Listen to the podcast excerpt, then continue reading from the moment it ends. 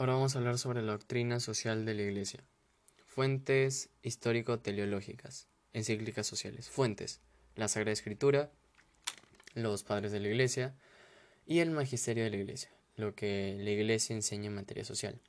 Encíclicas sociales.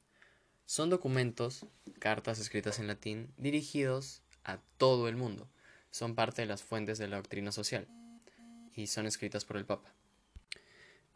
Ahora, la historia de las, de las, de las encíclicas sociales. Tenemos el Rorum Novarum en 1891 por eh, León XIII, que el contexto en el que se escribió está marcado por la Revolución Industrial y la Revolución Francesa, temas centrales la explotación laboral y la pobreza.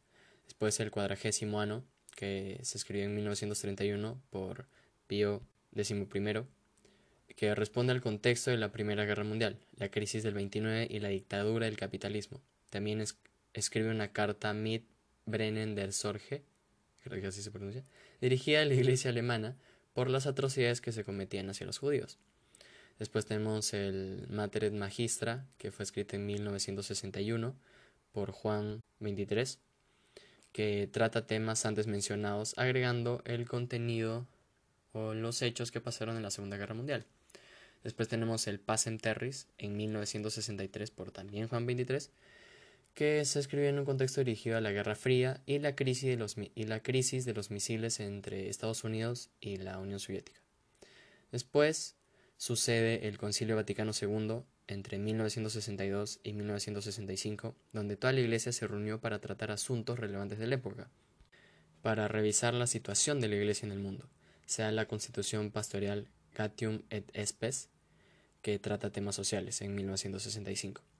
Después tenemos el Populorum Progressio en 1967 por Pablo VI, que la cuestión eje es el desarrollo, ya que en esa época se hablaba mucho de este, el desarrollo de los países, de su armamento, especialmente entre Estados Unidos y la Unión Soviética.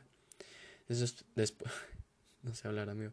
Después tenemos el Laboren Exercens en 1981 por Juan Pablo II habla sobre el trabajo humano y todo lo que conlleva eso. Después el Solicitud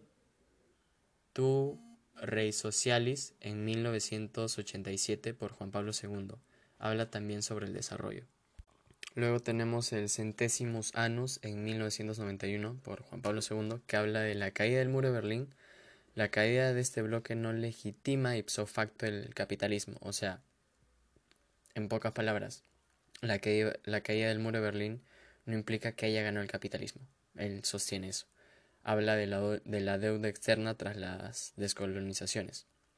Luego las Caritas de Veritate del 2009 de Benedicto, Benedicto XVI habla del desarrollo, pero desde una nueva perspectiva, como lo económico, las relaciones económicas.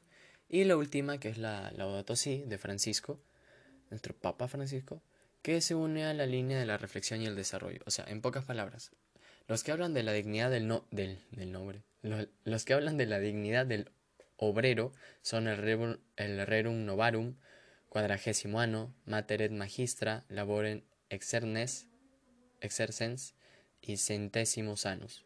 Los que hablan del desarrollo es el Populorum Progressio, Solicitodu Rei Socialis, Caritas in Veritate, Y temas particulares hablan el Pacem Terris y el Laudato Si. Y eso es todo.